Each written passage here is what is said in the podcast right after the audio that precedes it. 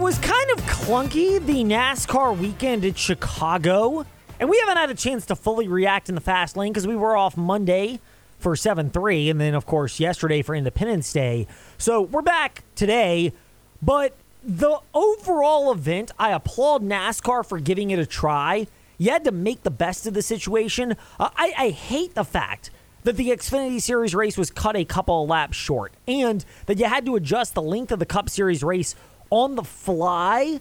That uh, could have been done a little better. NASCAR will learn from that. I don't doubt that. But it is still something that leaves a bitter taste in people's mouths. And sometimes when you pull these things off, it's a lot of moving parts. And whether NASCAR returns to Chicago or not, and I think there's reasonable uh, ability to debate that, even though they've got a contract for the next couple of years that was under the prior mayor. They've got new leadership there. Sometimes those things, they're out clauses or ways to get out of it. Uh, NASCAR got the blueprint now of how to pull something like this off and to do it better somewhere, Chicago or elsewhere, going forward. And that in and of itself shows you can introduce the concepts to different markets. And the racing quality itself, while you know, eh, I, I, don't think it's as good as the oval racing has been in NASCAR this year, which the current car is designed for. I'd still say it was better than a lot of road courses. Maybe the shorter race created a bigger sense of urgency, and you know, I think reasonable minds can argue either way on that. But that's all the case for it as well. But one of the bigger storylines was also the inclement weather that popped up. That's where all these changes came. The Xfinity race was called two laps short of an official halfway point, and that's what people have come to know and expect for when races are called officials and uh, official. And teams also adapt to that. So I can understand the frustration of different teams in NASCAR for waiting around an extra day only to still not run those extra laps. I'd rather you not run them at all than run a couple laps to officially get to halfway, but doing it under caution and it's really just to officially get to halfway. I think you know, if you're going to do it, NASCAR did it better. But you know that's where you go. Uh, we got to find a little bit better of a way to do this, and learning on the fly is something that, that you don't want to be doing next time as well. You do it once, it's bad. If you have it a second or a third time, that's where I think bigger concerns fall in. And then, because of all that, NASCAR did shorten the length of the Cup Series race as well. There were those videos and photos out there of all the standing water and how wet things were. So, somebody that was there in Chicago, part of Motor Racing Network, MRN Radio's broadcast coverage of NASCAR at Chicago, their lead pit reporter, Steve Post, we're grateful to have you back in the fast lane, Postman. I can say for my race yesterday, the five miler that I ran, it was down on Percival's Island in Lynchburg, Virginia, which is like a sauna. It felt as rainy as Chicago did. Maybe not the torrential rain, which would have been a nice breather, but it was still heat and humidity filled yesterday. What was hotter and what left you more wet? When you left Chicago street course race late Sunday night, early Monday morning, or when you wrapped up your Independence Day race that I saw at the Postman 68 on your social platforms that you ran yesterday? That's a great question. I think I was wetter Sunday at Chicago. Now, the wild card here is Saturday at Chicago when that rain hit during the Xfinity Series race. It was about 95 degrees, and so I actually think I might have been most uncomfortable Saturday afternoon when that rain hit. It was 95 degrees. Sunday it wasn't. It was it was probably 70, 75 when the monsoon hit. And then yesterday in Charlotte, the real feel was like 92. So um, all three were very very wet and sticky. Uh, my least favorite one was probably, uh, uh, and neither of the two you suggested, probably Saturday afternoon. wow, and I can understand that. When it's hot and wet, it is just yeah. brutal out there. Uh, by the way, kudos to you for running your race yesterday. I know you're like me, you're on this running journey, and it's awesome, although it provides its, uh, should we say, moments of challenges out of that. Uh, but for you, you look like you had a good time running your race yesterday as well. Yeah, I really did. It was a four miler right in uptown Charlotte. Charlotte's got such a great running community, and um, boy, you know, one of the things that I'll I'll share this with you.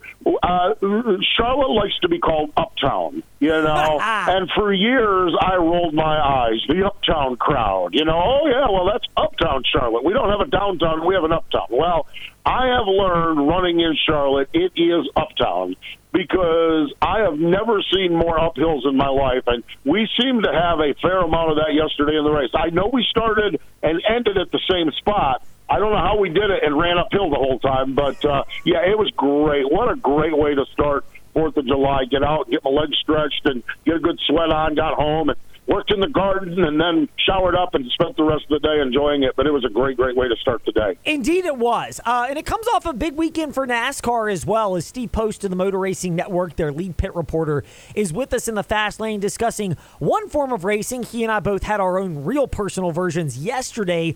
I ran a five miler, he ran a four miler. Uh, but, Steve, the other version of this was NASCAR over the weekend at Chicago. It was bumpy it seemed like there were things that they can learn on. You would expect NASCAR will look at it that way because there were clearly some hurdles that popped up. Overall, though, does NASCAR come out of this a winner because they've at least got a blueprint for what to do and what to do better going forward? Yeah, yeah, they really do. They they, they won big uh, on this one, in my opinion. And and the, the the the interesting thing about it is this: they won, they won solidly, they won big, and it could have been so much better. Um, uh, most of the challenges that they had were weather related, and there's just nothing you can do about that. I mean, there are things I know that subtly they want to do better and do different, but you know, we have 72 degrees and sunny, and we have normal length races we have four concerts. We have probably 300,000 people in the park watching the NASCAR race. And we come out. I, I chatted with Kyle Larson as he was walking from the grid to the media center post race to do his post race media session, and we were talking, and we had to ride up in an elevator, and uh, and he and I said, "So what'd you think?" He said, "I really thought it was good." He said, "It felt like a home run." He said, but I'm telling you, if we didn't have the rain and the concerts that had gone on, he said we were part of a grand slam at that time. That's that's how good I felt about it. So yeah, there's some work to do, but they, uh, I, I think, uh, I, I think a lot of their challenges were weather related, and there's only so much you can do with that. Yeah, I mean that's one of the bigger parts for NASCAR.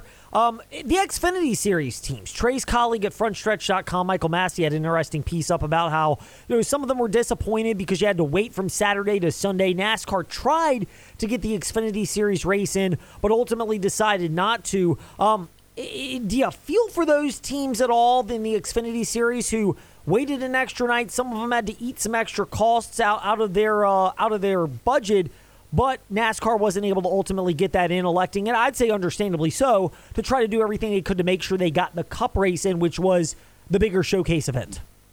Yeah, I think in hindsight, I think in hindsight, you do a couple things different with the Xfinity Series race. I think uh, when we went red flag in the Xfinity Series race on Saturday night, we felt, yeah, you know, this is just something passing. We'll be able to get more laps in. We'll be able to get back racing. And and then it never happened. I'll tell you the other thing, Ed. When we looked at the weather forecast, Sunday morning didn't look bad.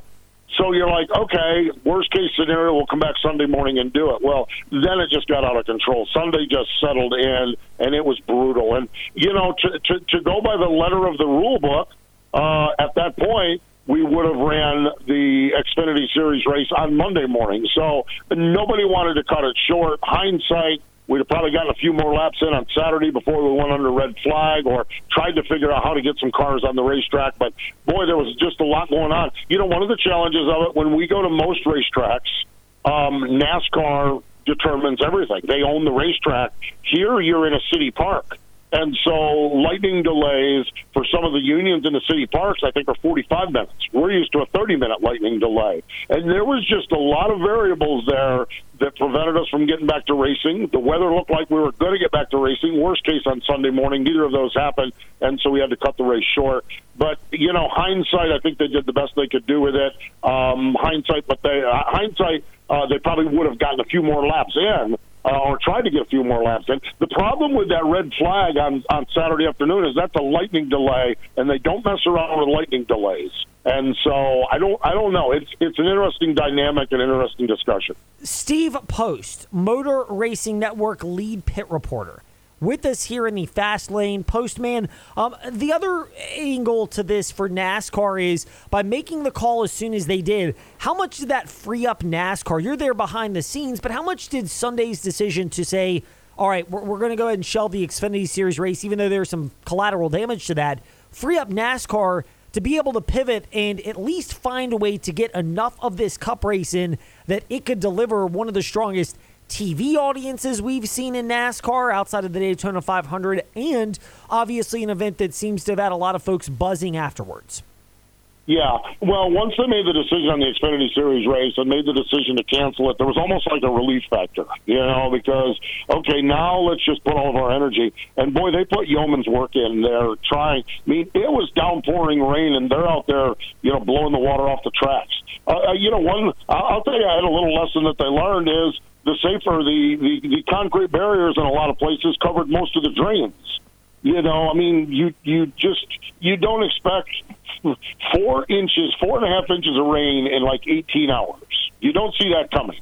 Uh, four and a half inches of rain is a month, month and a half's work in the summertime in Chicago, and we got it in 18 hours. And there's just a lot of little things, but but once that Xfinity race was was was nixed, then it became all hands on deck as far as getting getting the, the cup cars in the ready position, and they were poised and in the ready position. We interviewed uh, Kyle Larson out on the grid in the downpour, and they were they did the driver introductions. They were telling drivers to be by the cars, and uh, they you know we they put everything into it, and, and and ultimately were able to get three quarters of the cup race in. So I mean, it's it's it's not what they had hoped for, but it was mission accomplished and got a complete race up there. Steve, from a logistical standpoint, take us behind the scenes. Was there anything different you and your Motor Racing Network crew did in the setup and the way that you prepared to call this race compared to any other road course? Or do you kind of look at those lessons from places like Road America in prior years and certainly Watkins Glen and apply a lot of those principles to this broadcast too? Well, yeah, we, we certainly do. Um, you know, our crew does a really, really good job. Now, the, the variable that we have never dealt with is a monsoon like that. And, and unfortunately, the behind the scenes of the broadcast, we had four turn positions. Two of them never got up and running because generators and, and fiber got wet. Um, just, just for more behind the scenes, we had three belt packs for pit reporters. Ultimately, by the end of the day, two of them were not working and yours truly had pit road all to himself at the end of the day. So, and, and and we were talking about that today. You know, I mean, how do we wrap these things a little bit better? You know, we have jackets, but do we need ponchos so we have room to move our arms? And just a lot of little things. You know, a lot of it has been learned with with wet weather racing at Road America, at Watkins Glen, at places. At, we had we had one at Montreal years ago and I and I think we're better. I know NASCAR's better. I know even more importantly the teams are better at it. Um, but you know, there was just still a lot of other variables in play up there because it was a, was was was a new course up in Chicago, and, and then you throw in and, and then you throw in a city park, you know, and and and how does the city park manage that? You know, the city parks never had a NASCAR race there as well, and so there's just a lot of moving parts and pieces. But the but the the, the challenges were many. I mean, our engineer Steve Fridley is our engineer, and boy, I'm telling you what, he earned his nickel over the weekend. They, they said at one time he came into the came into the control room, the booth, and he was soaking wet and just uh, and and had uh, two other needs and just shook his head and walked back out and just kept right on digging, getting things together and stuff. So there was a lot of challenges, weather related. As far as the course goes, though, uh, this is a lot smaller than a Road America. Road America, we have nine turn positions. We only had four scheduled for up at the uh, up the street course in Chicago. Steve Post, Motor Racing Network lead pit reporter, with us here in the fast lane. Most people will focus on this race and the fact that SVG, whose name I butcher every time I try to say it, uh, got the victory for Trackhouse in Project 91. What does it say about Darian Grubb, the crew chief who's won championships and races with other drivers in this circuit, that he could come in on short notice while having other responsibilities with Trackhouse and in NASCAR and guide this team to a victory is, of course, you know all about his work uh, with MRN's Crew Call podcast. Yeah, Darian, Darian Grubb is uh, Darian Grubb has not missed a step you know, and and and I think in Darian's case, I think in, in some instances, some some degree, and he's up there in Floyd, Virginia. He, I think life kind of happened. I mean, I think you know, Darian's got a family, and the the the rigors of full time Cup Series crew chiefing. Uh, that's a brutal job. That is a difficult job. That is a job where you're committed uh, full time, twenty four seven, and it takes a toll on somebody. So as as as Darian kind of got moved around a little bit uh, he stepped down from full time, remains a remained uh, Joe Gibbs Racing a very very valuable part of their competition department. So much he was so big in the development of this generation race car over at Joe Gibbs Racing, and so he's got just a wealth of knowledge, a wealth of wisdom. This year moved over to Trackhouse to to work in their uh, in their division. Well, you've got Darian Grubb sitting there, and you need a crew chief for a one off race or two races or four races a year. I'm tapping to go on the pit box, and I, I just thought it was great. We jump up. Uh, protocol for MRN is to jump up on the pit box and get the get the reaction of the crew chief as the car you know comes across the line and wins the race. And I was just it was so wonderful to be up on that pit box and see Darian up there with a big smile on his face. One of the nice. Steve Post, Motor Racing Network lead pit reporter with us here in the fast lane. So, what we're going to do, we need to get to a break. We're going to call him back. We're going to get his secondary thoughts on Darian Grubb, the Virginia Tech product who guided that team to a victory. A little more on the race itself. If we can chime in, great, but that's still to come. Part two of our chat with Steve Post, Motor Racing Network lead pit reporter, next in the fast lane.